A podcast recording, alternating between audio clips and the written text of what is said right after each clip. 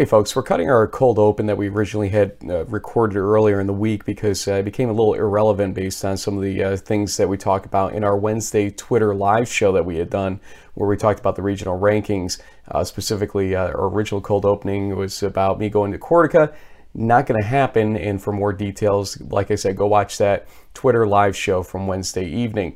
But uh, you know, we're going to uh, start the show here. Some sad news coming up, so uh, be ready for that. But crunch time coming up as well here on season 15 of In the Huddle.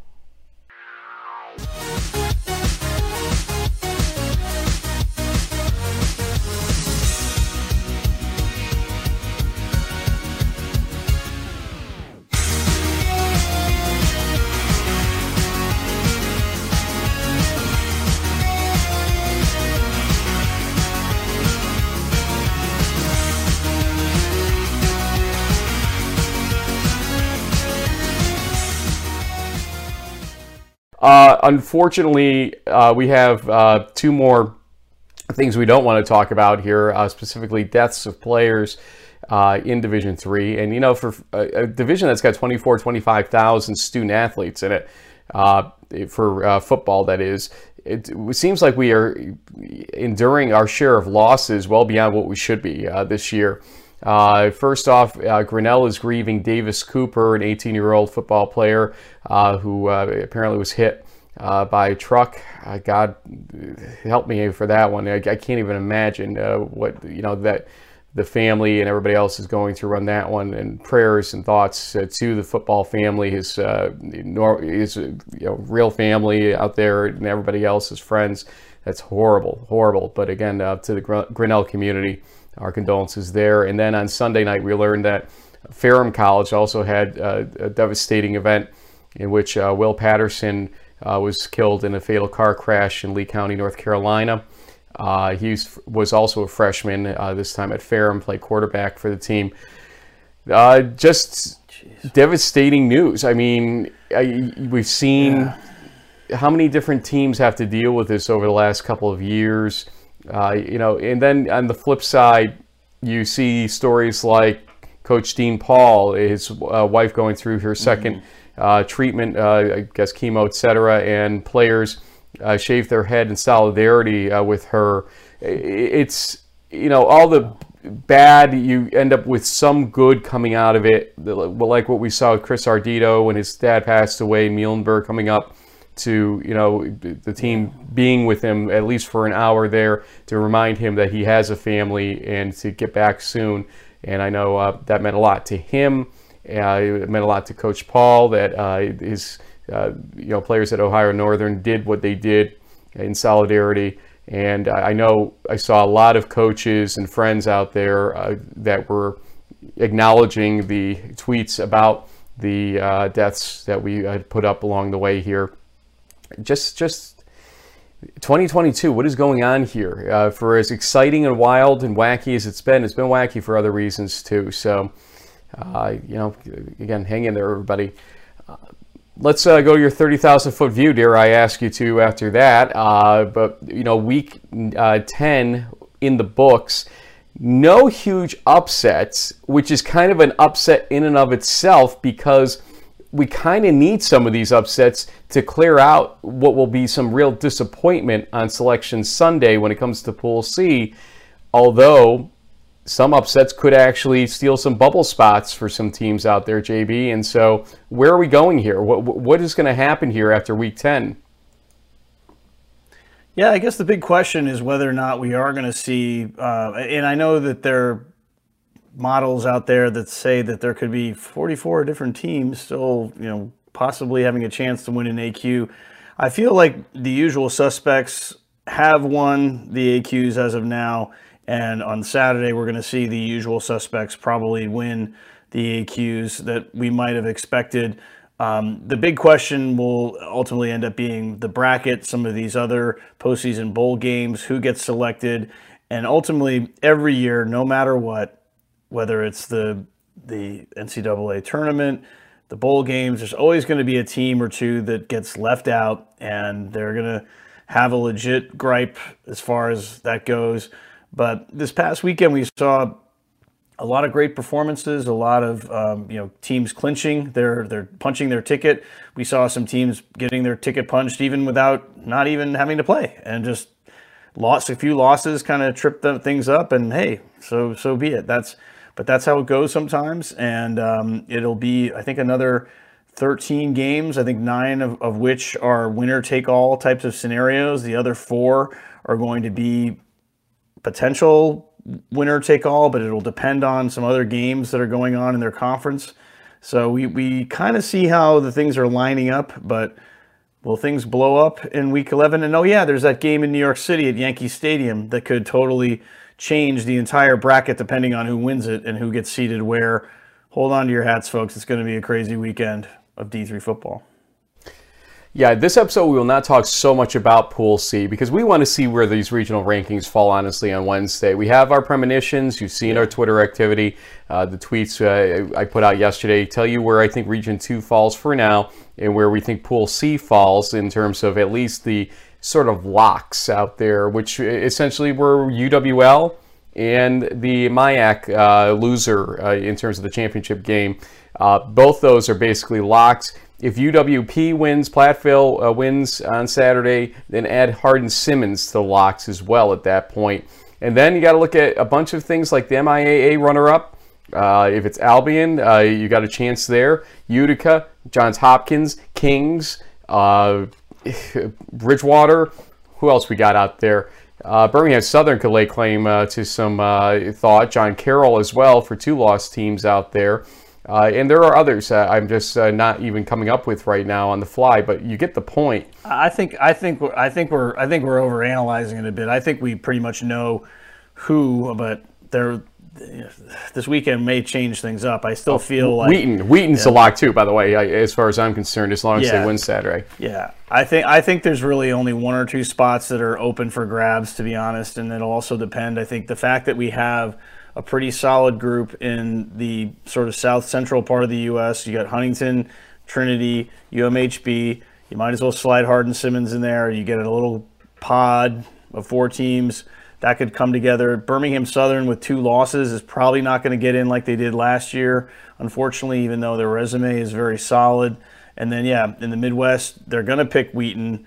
Uh, it's just I think it's it's it's sort of a de facto thing. They're going to pick UWL, assuming that they finish uh, as the WIAC runner-up, and and something doesn't crazy happen with the, with the Warhawks one more time. So there's really only two spots up for grabs, in my opinion. Hopkins' chance. Normally, in a, any year, we'd say the runner-up to the Centennial with a ranking as high as theirs is a, is a slam dunk. But for some weird reason, with all the undefeated teams in Region Two this year, there's not enough room at the table left, and I think Region 2 is going to get screwed at the end of the day. We'll see. Hopefully, I'm wrong. I hope you're wrong as well. Uh, one uh, note Huntingdon, it can't be uh, a, a, road uh, drive uh, scenario for any uh, team out there. So you they will fly no matter what, I believe. I, I tried to find a radius around them, and the radius doesn't really work with any teams that we project to be in the playoffs. Yeah, so San Antonio is not that far from from 800 miles. 800 miles uh, apparently uh, for uh, the map software that's out there. So they, they will fly no matter what. And uh, I, my premonition, if, if, you really want to know, I was talking to Brian Yanselson uh, yesterday about this very uh, issue, Sunday night that is at this point. Uh, I believe that Huntingdon probably goes to Mary Hardin Baylor, and Hardin Simmons, if they are selected, goes to Trinity. And then if both Trinity and Mary Hardin Baylor win, Mary Hardin Baylor goes to Trinity because they have a loss. And Trinity's got a very good resume right now that Wheaton wins. So there you go. And if that happens, yeah. if flights aren't too ridiculous, I'd love to go to Trinity to see that game in person in week two, which is right after Thanksgiving. Don't forget, so that's the problem. But we'll see what we can do uh, if I can get down there somehow, week some 13. way. Yes, that's what it is. Week hey, uh, yep. We, we've got a lot of things we can talk about here, but again, we've got shows all week long where we'll do that. I've got things in my hand called a script, which is for this thing called Crunch Time for Week 10 of the 2022 Division Three college football season.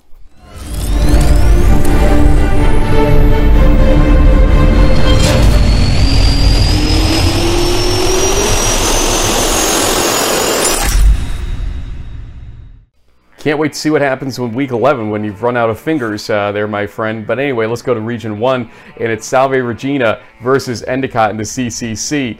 Second quarter, 11.59 left in that quarter. Clayton Merengue gets a 29 yard touchdown run. The quarterback gets that score up to 14 to 3 in favor of Endicott just before halftime. Look at this. To return. Fox hoping to get some good hang time on this one.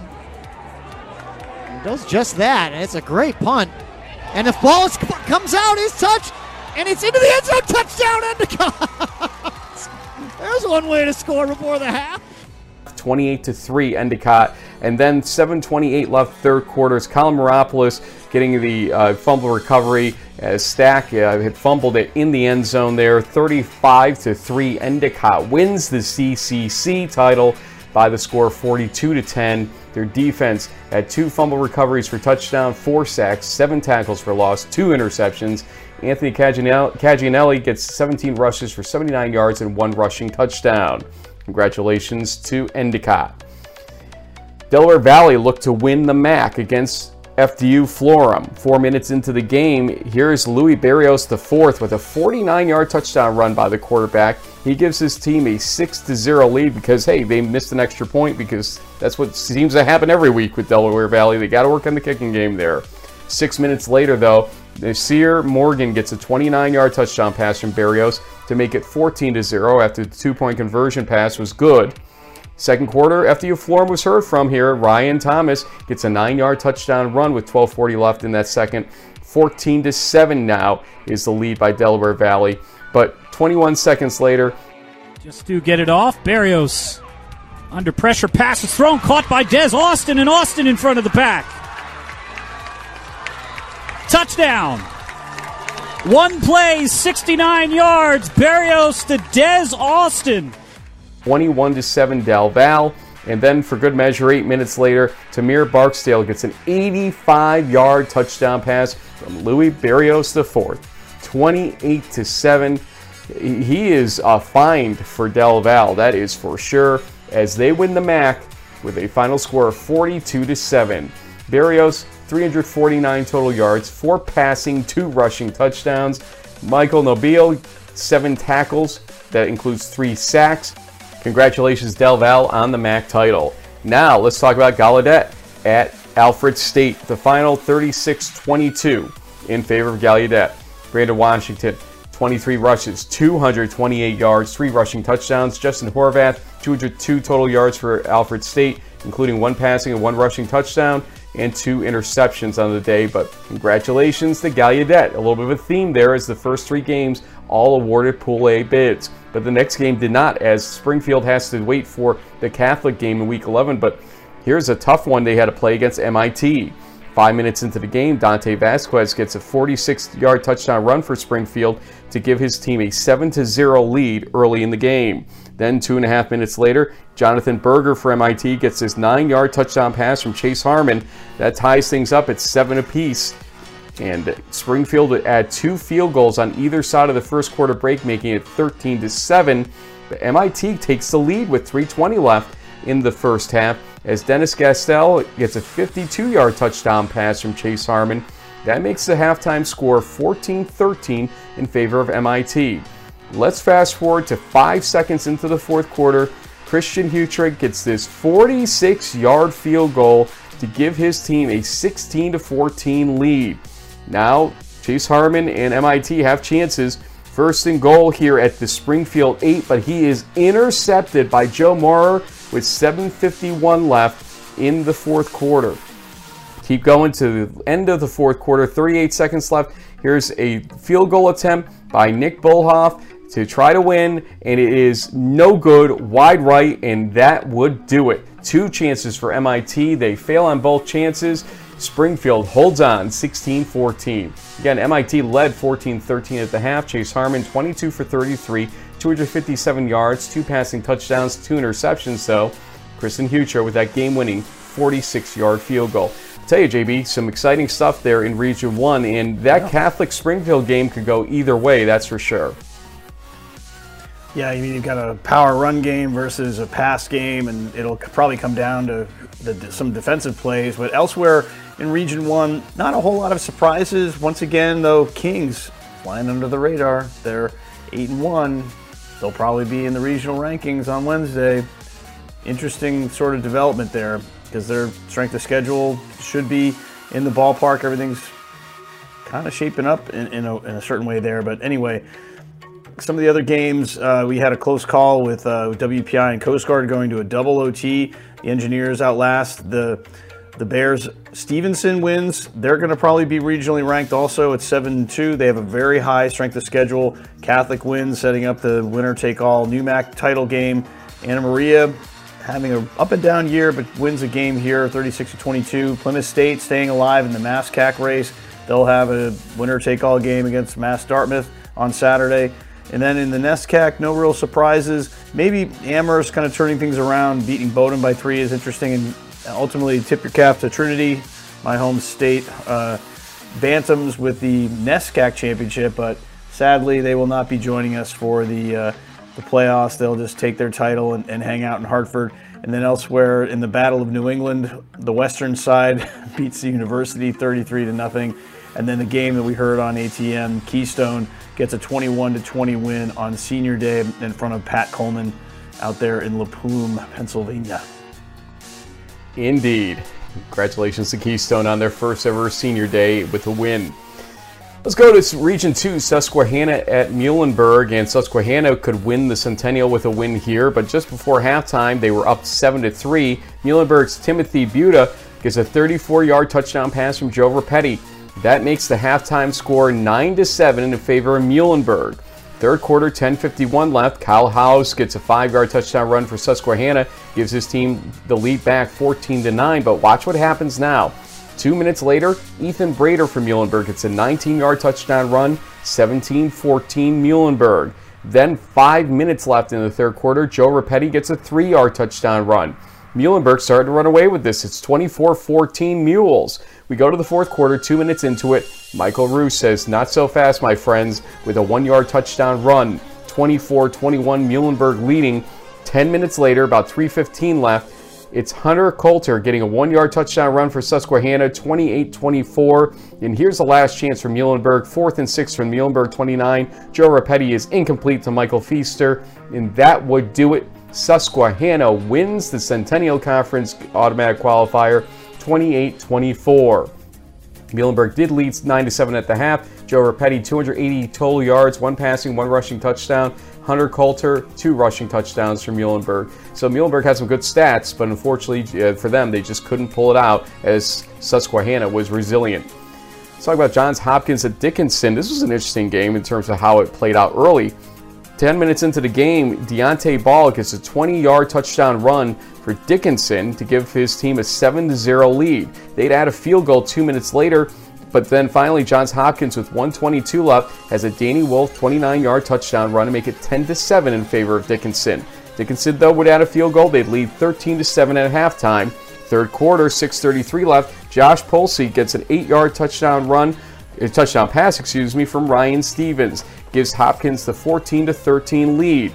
Then with 2.33 left in the third quarter, it's Spencer Ugla with a 12-yard touchdown run to make it 21-13 in favor of Hopkins. We go to the fourth quarter, 43 seconds into it. Quinn Revere gets a 34-yard touchdown pass for Ryan Stevens, 28-13. Now for Johns Hopkins, final score 35-13 in favor of Johns Hopkins Blue Jays. Ryan Stevens, 15 for 25, 172 yards, three passing touchdowns. Deontay Ball for Dickinson, 22 rushes, 93 yards, one rushing touchdown.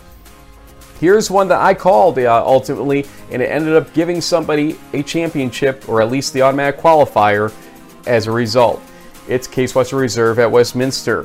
One minute left in the first quarter. Here's Braden Timmons with a 13 yard touchdown run to make it 7 3 in favor of Westminster.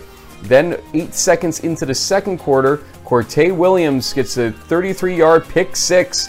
Now 14 to 3 out of nowhere, Westminster gets 14 quick points. But that's all the points they would get. They'd have to hold on to this game. So here we go. third quarter, 9.15 left. Case Western Reserves Ian Kipp gets a two-yard touchdown run. It's 14 to 10. They're coming back is Case Western Reserve. Joseph Rhodes would add a field goal later for Case to make it 14-13 with 3:47 left in the fourth.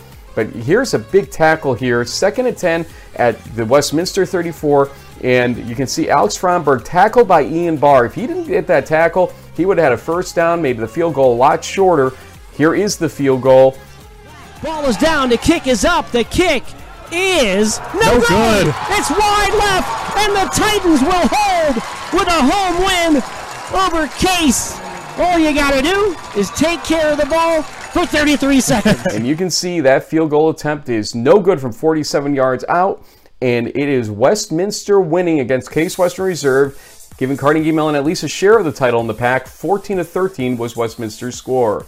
Braden Timmons, one rushing touchdown, two and a half sacks, uh, seven tackles. He's all over the place on this field. And Drew Saxton, 11 for 22, 95 yards, and an interception. Not exactly the day you want to see from uh, Drew Saxton, but he'll have one more game in the Academic Bowl versus Carnegie Mellon on Saturday. Braden Timmons, I, I bet you we're going to see a little bit about him later on in this show. I, I don't know. We'll see what happens here. Maybe. Yeah. Uh, Ithaca at Union. Could Ithaca uh, get the Liberty League title? Five minutes into the first quarter, AJ Wingfield gets a five-yard touchdown run for Ithaca to make it 7 to 0 early. Then, with 17 seconds left in the first quarter, it's IK Irabor hurdling for a touchdown here. It's a, technically a 16-yard touchdown pass from Donovan Piccati.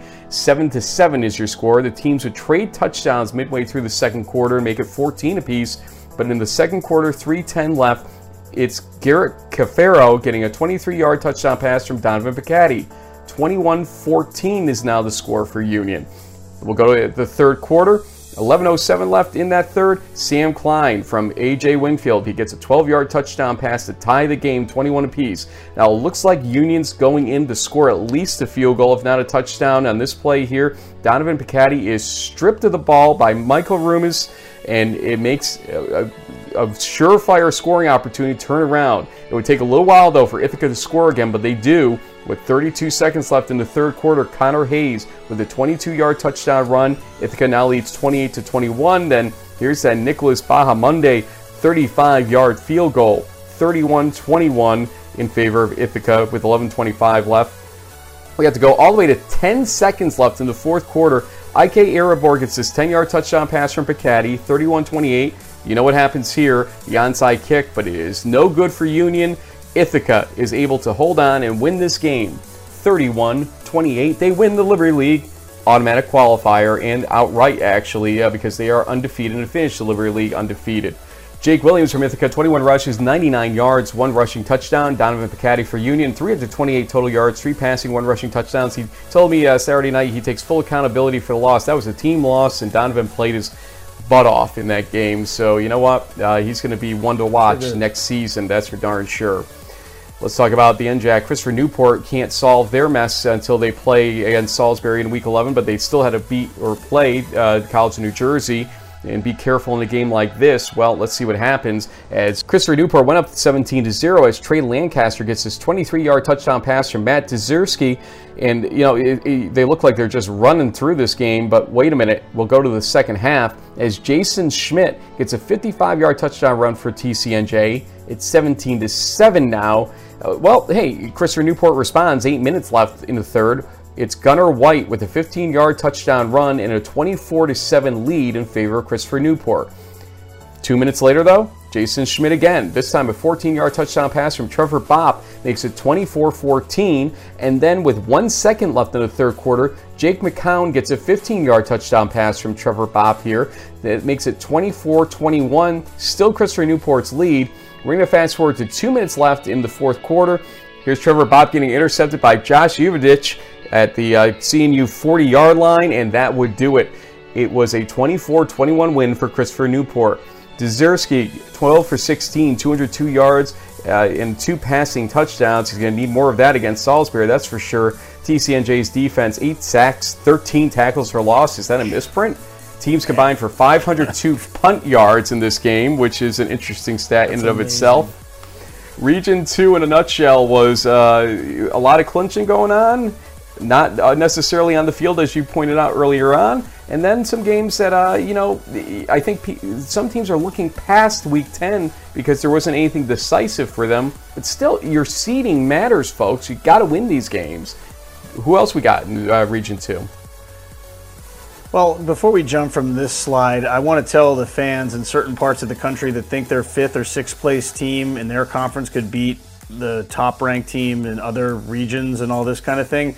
Sometimes conference games bring teams closer together. I mean, normally Hopkins, you know, pulls away from most teams. I mean, Dickinson's played them a lot though, and so they kind of have that understanding. Same thing, Susquehanna, Muhlenberg. Even though Muhlenberg's a five-win team, eh, I, I, hate the whole thing. Like, oh yeah, if we played in this so-and-so conference, we'd be easily number one ranked.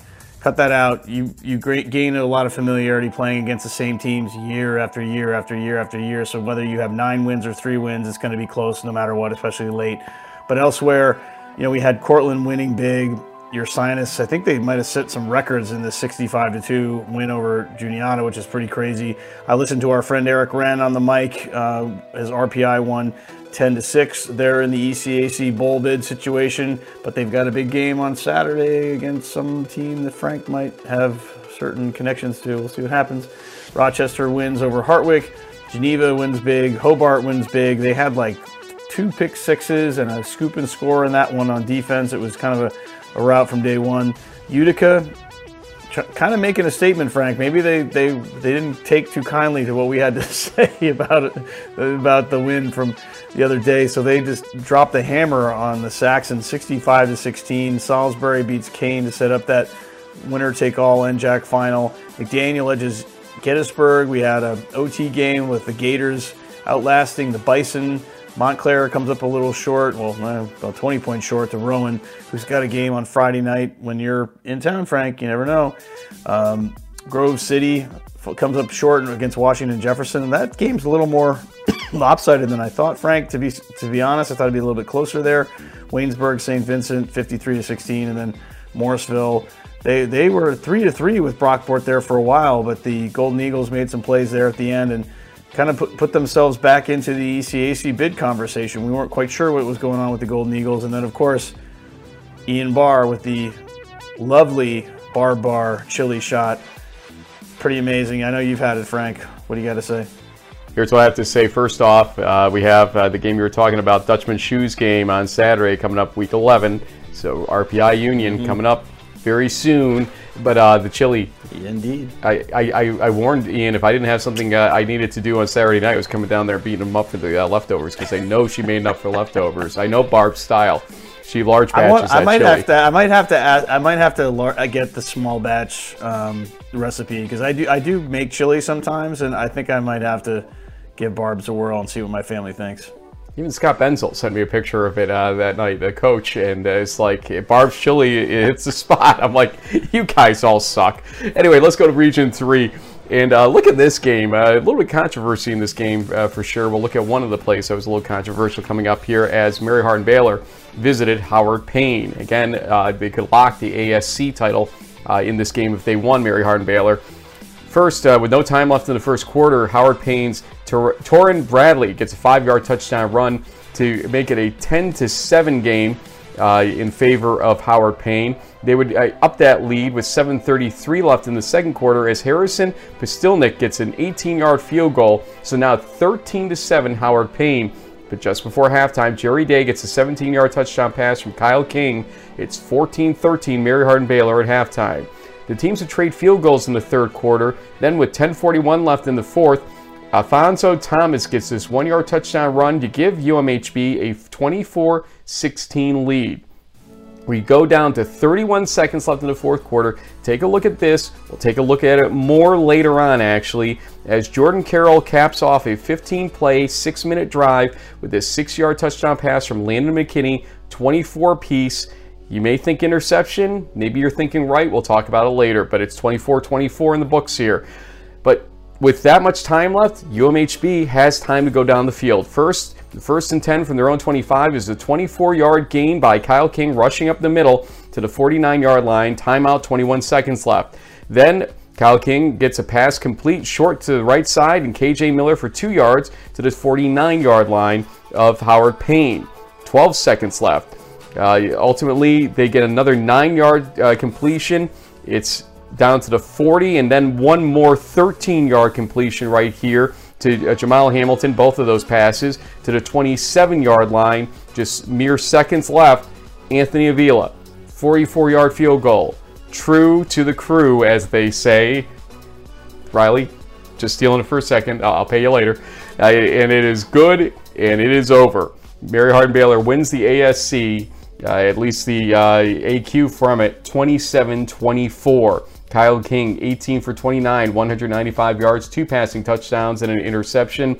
Landon McKinney from Howard Payne, 23 for 38, 201 yards, one passing touchdown, and two interceptions on the day. Washington and Lee at Bridgewater, Virginia. And we're going to start this one in the second quarter, 417 left. It's Kerry Crutcher getting a one yard touchdown run to start the scoring. It was 6 to 0 in favor of WNL. Second quarter, 19 seconds left though. Dylan McLaughlin gets a 42 yard touchdown pass from Jalen Wood. 6 to 6 is our score as extra points seem to be running amuck in this game. Third quarter, 3.04 left. Bridgewater gets another touchdown. This one from Freddie Watkins catching a nine yard touchdown pass from Jalen Wood to make it 13 6 in favor of Bridgewater. Here's the last chance for WNL with one minute left. This fourth and 11 play is incomplete as Peter Davin couldn't get the uh, pass completed to Andrew Bland, and that would do it. Bridgewater stays alive in Pool C 13 to 6, or at least for possible Pool C. Uh, Jalen Wood 12 for 16, 115 yards, two passing touchdowns. And Eli Hildebrandt from Washington Lee has 21 rushes for 76 yards. Finally, Huntingdon looking to clinch against North Carolina Wesleyan. Cal George with a 49 yard touchdown pass from Landon Cotney makes it 14 to 7 in favor of Huntingdon. The halftime score would be 14 10 Huntingdon. In the third quarter, 250 left. Landon Cotney uses his legs here with a 13-yard touchdown run of his own. 21 to 10 is the lead now for Huntingdon. And then in the fourth quarter, with nine minutes left, here's a pick six by Miller Park. 49 yards. He rumbles that uh, interception to the end zone for a 34 to 10 score. Final Huntingdon clinches 34 to 17. Landon Cotney, 263 total yards, three passing, one rushing touchdowns. Huntingdon's defense had three interceptions, two sacks, 11 tackles for loss, a forced fumble, and a fumble recovery, and a partridge in a pear tree. Region 3 scores from you, sir. Go ahead. Christmas yet. Come on, Frank. It's getting there. Yeah, not a ton of surprises here, but a little bird told me that part of the issue with UMHB's struggles on Saturday had to do with about a dozen players either out or trying to play with the flu. It hit Texas A&M too. Maybe there's something just kind of going around that part of Texas. Didn't seem to affect uh, the Tigers out in San Antonio, however, because they, they took care of business. They win the SAA effectively, their Pool A bid. Hardin Simmons beats Austin, but maybe not by as much as we normally would think. Randolph Macon wins big, and if you jump down a little bit, you see Hampden Sydney losing to Shenandoah, which effectively gives Randolph Macon the Pool A and the ODAC. So there you have it. Belhaven staying in the Pool C bubble with a win. They're eight and one. Great season for them in the in the USA South. Elsewhere, Texas Lutheran outs last. Southwestern, Birmingham Southern had a their running back had a big game with like 13 carries for something like 300 yards and a bunch of touchdowns. You might have heard about that on ATN on Monday. ETBU outlast Sul Ross State. Berry wins big. Greensboro falls to Methodist and Hendrix uh, at the War Memorial there in Arkansas. I think under the lights in a defensive battle wins six nothing. Let's go to uh, regions four through six, and here's a game that I said would be something like 50 to 10 or something like that. Boy, was I wrong. I still get the win for it, as do you, but I think we're a little bit off on how this one played out here. John Carroll at Mount Union, with uh, Mount Union uh, maybe able to clinch. We'll see what happens with these two games that we're going to talk about in a row here. First off, one minute left in the second quarter. Tyler Mintz gets a 12 yard touchdown pass from Joe Collins for John Carroll to tie up the game 14 apiece. That was our halftime score. We were tied at 14. Five minutes into the third quarter, Edwin Reed from Mount Union gets a 10 yard touchdown pass from Braxton Plunk. Name we haven't really mentioned much this season, but he's been just doing what he does, uh, passing for a lot of touchdowns this season. 21 14 lead for Mount Union. Then, with 3.09 left in the third quarter, it's Wayne Ruby Jr. The 16 yard touchdown pass from Braxton Plunk makes it 27 14 in favor of Mount Union. They continue here as Jaden Manley gets an 80 yard touchdown pass from Braxton Plunk. That's 11:28 left in the fourth quarter. Scores 34 to 14. We're done. We're over. You know, turn out the lights or not. Two minutes later, Tadas Tatarunas gets a 24-yard touchdown pass from Joe Collins to give John Carroll a chance here. 34-21 at that point. Then with 19 seconds left in the fourth, Brennan Few gets a six-yard touchdown pass from Joe Collins to make it 34-28. Well, still a chance. You know what comes up next as Yanni Volas tries the onside kick, and it's no good. Mount Union is fine here at the end with the win, but a lot closer than people had assumed, including us. 34 28 in favor of the Purple Raiders. DeAndre Parker, 26 rushes, 85 yards, 2 rushing touchdowns. Joe Collins, 17 for 32, 215 yards, and 4 passing touchdowns. Got to give him credit for that performance in that big game. So, Mount Union would have clinched if Heidelberg beat Baldwin Wallace. Let's see what happens here as first off, second quarter, 5 minutes into it, Glenn Pearson from Heidelberg gets a seven yard touchdown pass from Drew Sims to make it 10 0 in favor of Heidelberg. Eventually 13 0 at halftime, Heidelberg. We'll go to the fourth quarter, 13.56 left. Baldwin Wallace's Elijah Arnett gets a four yard touchdown pass from Reese Waymer. It's 13 7, Heidelberg leading now. Midway through the fourth, it's uh, Dean Sayers kicking a 37 yard field goal, but with 20 seconds left to tie, it's Uh, one more attempt from 35 yards out, and it's good. 13 13 is our score. We are going to overtime. Heidelberg would start. Sims takes the snap, handoff Yearby into the end zone. Touchdown, Heidelberg. Montavious Yearby. As Montavious Yearby gets a three yard touchdown run to make it 20 to 13. Baldwin Wallace would get a chance to respond here, and Tim Conwell gets an 11 yard touchdown pass from Joey Marusik to make it Uh, 20 to 19, Heidelberg leading. So Baldwin Wallace could tie or go for the win. They went for the win here. They went for two. So prepare for a pass. Marusik fakes the handoff, slings it into the end zone, wide open. They win the ball game. Baldwin Wallace on the last play of the game. The final score 21 20, Baldwin Wallace in overtime. Heidelberg had led 13 0 at the half. Montavious Yearby, 40 rushes, 219 yards, one rushing touchdown in the losing effort in this game. Jerry Marusik, though, that passing touchdown and an interception this game for Baldwin Wallace. So it's still alive in the OAC as Mount Union will face Baldwin Wallace in Week 11. Let's go to the wackiness known as the WEAC. First off, River Falls at La Crosse. The teams were tied at seven of the first half. Then you can see this play, this fourth and sixth play, and the punt uh, goes awry here as ultimately it's a touchdown for La Crosse. Uh, 24 to 7 would become the ultimate score, the lead for La Crosse in this game. But you know, again, River Falls finds a way back, just like they tried to with Whitewater a week earlier. We go to the fourth quarter, 6:46 left. Caleb Laha gets a five-yard touchdown run makes it 24-14. That's the 10-point deficit for River Falls at that point.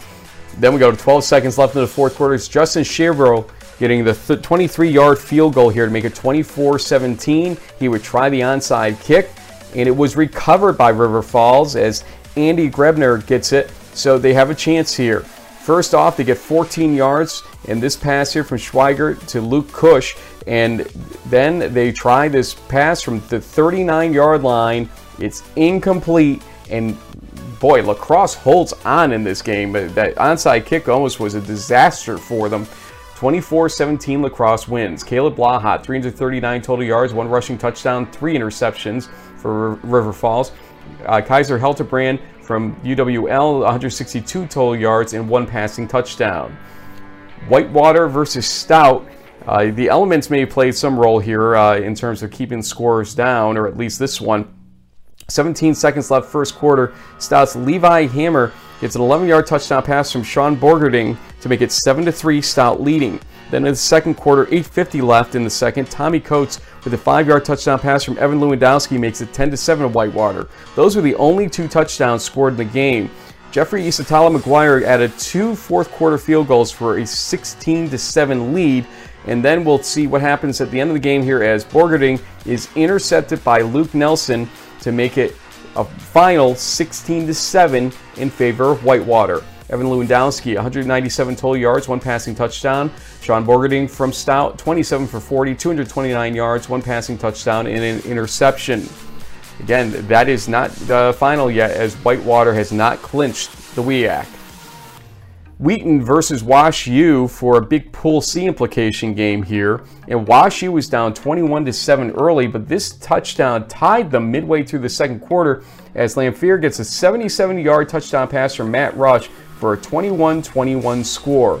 Six minutes later, it's going to be Giovanni Weeks with a three yard touchdown run to make it 28 21 Wheaton. And then in the third quarter, Ben Bonga adds on to it for Wheaton with a 17 yard touchdown pass from Will Bowers. It's 35 21 Wheaton, but Wash U not done still. 14 14 left, fourth quarter. Kenneth Hamilton gets a one yard touchdown run to make it 35 28, still Wheaton's lead. Then three minutes later, Tyler Gaudier gets a 42 yard touchdown from Will Bowers again. This time a 42 28 score is the result of it. But with 111 left in the fourth quarter, Hamilton gets another touchdown, uh, this time a 23 yard pass from Clark Stevens to make it 42 35. Hey, another onside kick, why not? It's Chris Vartanian trying it here, and it's not uh, recovered by Wash U. Wheaton does recover it, and it is over. Wheaton holds on 42 35. A very game Washington U team in this game, trying to come back about three separate times. Giovanni Weeks from Wheaton, 25 rushes, 145 yards, three rushing touchdowns. Will Bowers from Wheaton, also 354 total yards, three passing touchdowns. Finally, Bethel versus Augsburg for their division title. Don't ask me how this works and why the MIAC does it the way they do it because it's kind of ridiculous. Uh, that they base it only on divisional games, not the entire conference games. They were the win loss records. But anyway, I digress. As we were tied 14 14 at halftime, five minutes into the third quarter, Bryce Kunkel gets a 16 yard touchdown run to give Bethel a 21 14 lead. 4.06 left in the third quarter. Dominic Smith gets an 8 yard touchdown pass from Cade Sheehan to make it 21 apiece. Augsburg trying hard here to get into the MIAC title game, he said. The third quarter, 37 seconds left. It's Bryce Kunkel again, this time a 4 yard touchdown run for Bethel. 28-21 as Jaron Rosti was not in this game. So it's important here that they uh, get some kind of offensive flow before the championship game if they win this game. But Augsburg says, hold on, 31 seconds left fourth quarter. Snap goes to Sheehan. Sheehan out of the pocket, running to the left side, trying to get the pylon. Ducks a defender. He's into the end zone. Touchdown, Augie. They decide to go for two and the likely win in this game. Smith alone to the right. Snap goes to Sheehan. Looking that way. Going to throw it to Smith. It's intercepted. And racing back the other way, trying to get two points for the Royals is Devin Williams. And he is going to do just that. So Bethel leads 20, 30 27. Here's another onside kickoff attempt, and it is recovered by Bethel. And that means Bethel will advance to the MIAC Championship against St. John's 30 27. Bryce Kunkel, 18 rushes, 109 yards, two rushing touchdowns. Cade Sheehan, 338 total yards, two passing, two rushing touchdowns, and an interception. Regions 4 through 6, a lot of excitement. Not really a lot of complete answers, though, that's for sure, in the games we talked about here. In fact, none of these teams clinched that we uh, went through uh, with video on, but there are some teams that did clinch, and he'll tell us about some of them right here. Yeah, well, first off, North Central with the CCIW will clinch with the 68 to 3 throttling of Illinois Wesleyan. St. John's, as, as you already said, punch its ticket to the MIAC championship game. Linfield wins the NWC in a 65 0 shutout of Willamette. Wartburg drops 81 points and somehow could still end up in a three point tie for their conference championship. Go figure that out. We'll tell you later. Albion stays in control of its MIAA destiny. Trine's probably dropping out of the regional rankings this week with a 21 to 28 loss to Hope. Wabash and DePauw, who both won their games in convincing fashion, will battle for the NCAC title and the Monon Bell Trophy game. You know, next well this Saturday, so that's a that's a big deal in the NCAC. Elsewhere, Alma beats Adrian 30 to 10. They're going to play Albion next week for that championship in, in their conference. Elsewhere, we see um, Muskingum gets a nice win. They, they they're I think five chance six wins this season, which they haven't done in a while, so good for them. Mount St. Joe's, who is in the driver's seat in the Heartland, barely gets by Franklin, 27 to 20. I think they still need to play one more game to, to clinch their their championship, I believe, um, perhaps against Rose Hulman is kind of a winner take all situation, one of several that's going to be happening on Saturday. Platteville wins over Eau Claire. Chicago wins big. The Midwest Conference is still up for grabs, Frank. So that that's going to come down to Week 11. Also, um, Aurora wins big. Uh, they have a chance to win their conference. They have a winner-take-all game uh, coming up, I think, against Concordia on Saturday. Lake Forest wins. There's that weird tiebreaker with the points and the thing. I, I don't even want to go there. Um, Central wins. They have a, an interesting game coming up on Saturday as well. Let's see here. Elsewhere, Northwestern in Minnesota. How about that? They win the UMAC. Obviously, as we said at the top of the show, with the uh, with the death of the Grinnell player, they they've decided to postpone the game against Illinois College. Probably the best thing to do under the circumstances. Once again, our condolences go out to them, and uh, I'm not sure if that game will be made up or not, or if it'll be a no contest. Either way, in the grand scheme of things, it kind of doesn't matter given what transpired. But elsewhere, uh, going to talk about the Midwest Conference. Ripon drops out of the unbeaten with a 39-31 win. That's a game that Frank picked correctly. I did not. We'll get to that in a minute. Uh, Oshkosh with a 45-0 win. Frank, I'm going to call it here. Oshkosh versus Wash U for the Isthmus Bowl. Bank it. That's what I'm. That's what I'm. That's what I'm saying here. So Carthage beats Augustana. Carroll Millikin. We saw Mudd Scripps take care of Redlands 42 to nothing, setting up a winner-take-all game. I think against Pomona Pitzer, who also happened to win 43 to 12 in week 11. So we got Scripps versus Pitzer, the Sixth Street rivalry, I think is what it's called, and then Chapman 65-26 over Cal Lutheran.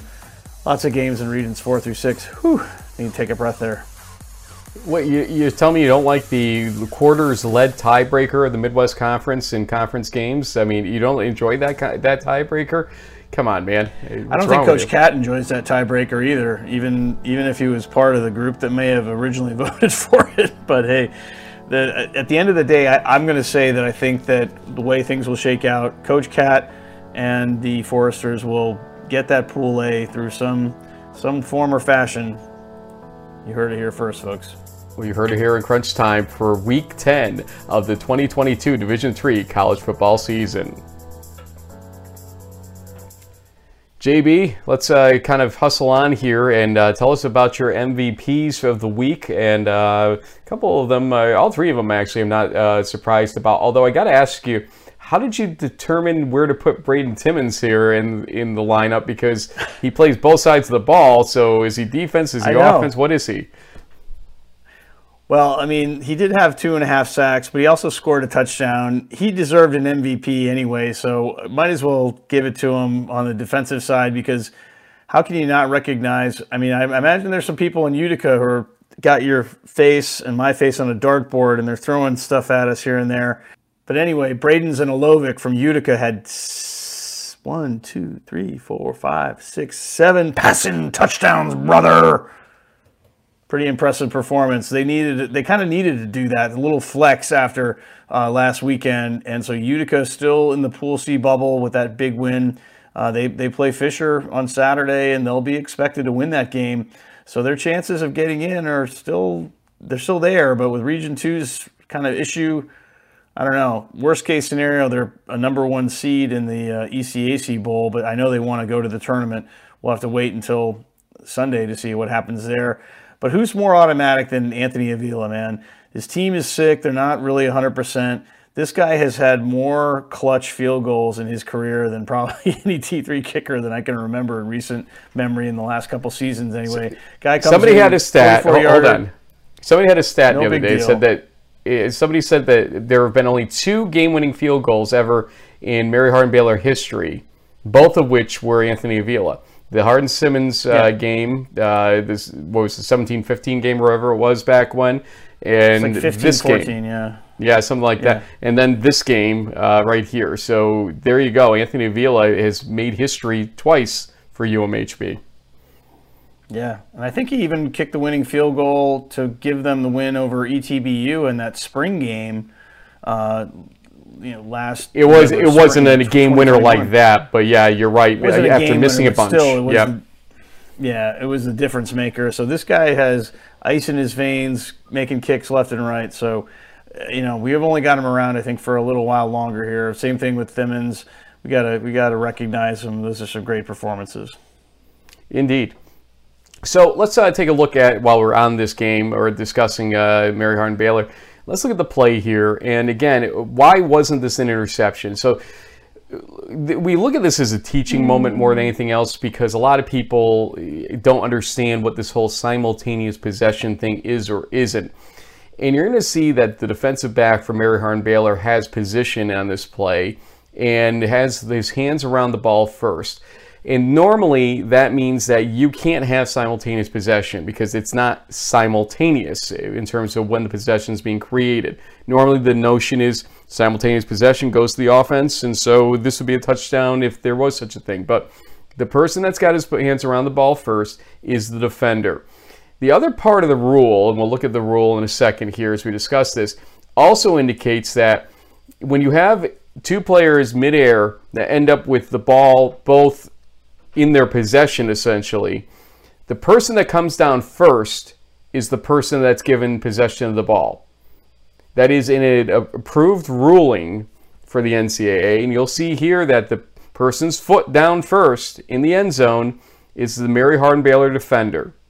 And as such, this, for two different reasons, should have been Mary INT. Hardin Baylor's ball. Yep, that's an INT. But then we saw a photo that made us realize th- th- there wasn't mutual possession here until they probably hit the ground when the uh, offensive player from Howard Payne ripped the ball out. Because look, he doesn't even have any uh, any ball basically in his arms when they're basically at the ground level at that point where this photo is being taken. So this is a bad call. This was an official who basically was looking at the back of the Howard Payne player that was making the call, and instead of consulting with others that may have had a better view on the field in terms of her uh, co- cohorts or colleagues there, she made the call immediately. And I think everybody else felt she was so definitive with it that they weren't going to be over uh, able to overturn it in any way, shape, or form. And so this almost created a situation where Mary Hardin Baylor could have lost this game. And thanks to Kyle King's quick play down the field and Anthony Avila, they get the win them out of the regardless. But you know, simultaneous possession is something that I think is a really abused term out there, uh, and you got to understand that if you get your hands around the ball first, chances are you're the one that should be in possession of the ball, regardless of what happens, unless it's ripped away from you before the players hit the ground, or in this case, touch the end zone. Because once you touch the end zone with a foot, the play is over. One foot's down in the end zone at that point. So bad call. Uh, you know, a couple weeks in a row, we've had to go through some bad roughing calls here, but this one was pretty clear as well. And uh, you even heard Pat Coleman, I, I think, agreed with us on around the nation on Monday on that one. Speaking of uh, bad calls, uh, I am uh, down another game to you. It's 101 uh, wins to 95 now. Uh, don't don't smirk that much, man. Yeah, whatever. the asterisk ain't going to come into play at this pace, uh, so we'll see what happens on Friday. Um, do you want to run through them? Uh, who, who's uh, still alive here? What the games look like in terms of uh, decisive games coming up for Week 11? Sure, why not? Let's go through let's go through some of the different scenarios as it were. So, and we'll go in chronological order as we know them at the moment. In the MASCAC, UMass Dartmouth travels to Plymouth State. The winner of that game wins the MASCAC AQ. In the NEWMAC, Springfield goes to Catholic in DC, also a noon kickoff. NEWMAC title on the line. Out in Michigan, Albion versus Alma kicks off at 1. Wabash and DePauw is a 107 kickoff, probably because of the Monon Bell pomp and circumstance. The winner of that game gets the NCAC Pool A bid. In the Heartland or the HCAC, Rose Hulman goes to Mount St. Joe's, 1:30 kickoff. We've got a couple of two o'clock games with Bethel at St. John's. They have a different thing where Division A hosts one year and Division B hosted next year. Last year, Bethel hosted this year. St. John hosted. Uh, don't I can't understand, but whatever. Uh, should be a great game. One of the best games of the weekend, probably. Then the NC, NACC, easy for me to say. Concordia, Wisconsin goes to Aurora for another 2 p.m. kickoff. Out west, Claremont Mudd Scripps goes to Pomona Pitzer at four, and then hopefully the storm doesn't screw up some other stuff this weekend. But right now, Christopher Newport and Salisbury got flexed from 1 to 5 o'clock. And then in three other conferences, we have games of significance at Wartburg at Coe. There could still be a weird three-way tie, but if Wartburg wins, I'm pretty sure that they'll they'll get the Pool A here. Same thing with Lake Forest at Chicago. Huge game for both teams, kind of a rivalry situation. Lake Forest is going to have to kind of manage the score so that they end up. Eh, good luck, Coach Cat. Sounds too complicated. Mount Union and Baldwin Wallace, same kind of thing. I think Mount wins. There you go. And then, of course, it always comes down to the wacky we or WIAC, however you like to say it. Platteville at La Crosse, Stevens Point at Whitewater. Now, I'll go to the latter first. Stevens Point's going to be a big underdog to Whitewater, and Whitewater wins. They clinch the Pool A. That's just how it goes. That should probably happen. That's a 2 o'clock kickoff.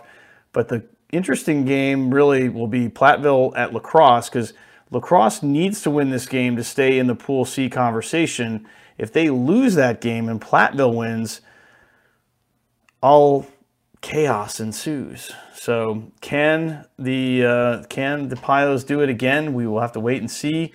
But the Eagles kind of control their own destiny. But both them and the Warhawks control their destiny. They win those games. They're both in the tournament. You could lock it down, guaranteed. A nine and one WIAC team in La Crosse will get the, probably one of the first, if not the second pool C's right off the board. And you know, hey, Warhawks win another WIAC championship with a win over Stevens Point, who they'll be heavily favored over. I, you know, I think for the most part, you can kind of see how this is going to play out, Frank. I don't think there's a lot of mystery in the air. I, I think Wartburg's a big favorite. I think Mount Union's a big favorite. Lake Forest at Chicago eh, could could be more interesting. Dartmouth is going to be a, a favorite at Plymouth State. Springfield Catholic, I guess, could be a toss-up. Albion Almas, maybe the same thing. Wabash DePauw, that'll be a shootout. But I think St. Joe's should be a favorite. St. John's is probably a favorite in that rematch. Aurora's a favorite. Pomona Pitzer. I mean, either one of these teams, whoever wins, is going to go to Linfield and lose in the first round anyway. I'm sorry, guys. I hate to say it, but it just kind of is how it is. And, and Christopher Newport, Salisbury. I mean, the fact that Salisbury lost to Stevenson should give the captains some hope there. But the Gulls should be expected to win that game and probably by at least a touchdown, if not more, but we'll have to wait and see. Can to correct you on something though? Wartburg would actually not win the ARC in a three-way tie because they use the Rose Bowl rule, and that's right. That's 2019. I forgot about 2019. That. They went, and so they're the last team to go in this batch because Central went last year. But so, they should they should beat Coe by like at least a couple touchdowns. I keep reading about how underrated these guys are, and you know time to prove it. You know, let's see. But uh, the answer is, if uh, that were to happen, uh, the three-way tie would go to, I believe, Dubuque is the answer. Dubuque, yeah, that's what. Uh, yep, who yep, would advance? Yep. So, and then if yeah. Wartburg is nine and one, then you've got another problem inside the bubble, essentially for Pool C, because they might be a deserving Pool C team at that point. More on Wednesday, folks. We're running late here. Again, condolences to Grinnell and to Ferrum and to their uh, football families and the families of the deceased. Uh, may they rest in peace.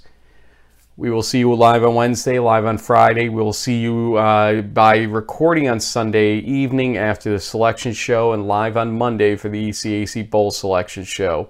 A lot of action coming up, but let's all be, stay safe out there. Please, let's make this a great week 11 with no problems, no concerns here. And stay safe with hurricane, tropical storm in Florida, JB, and everybody else that might be affected by it. We'll see you soon.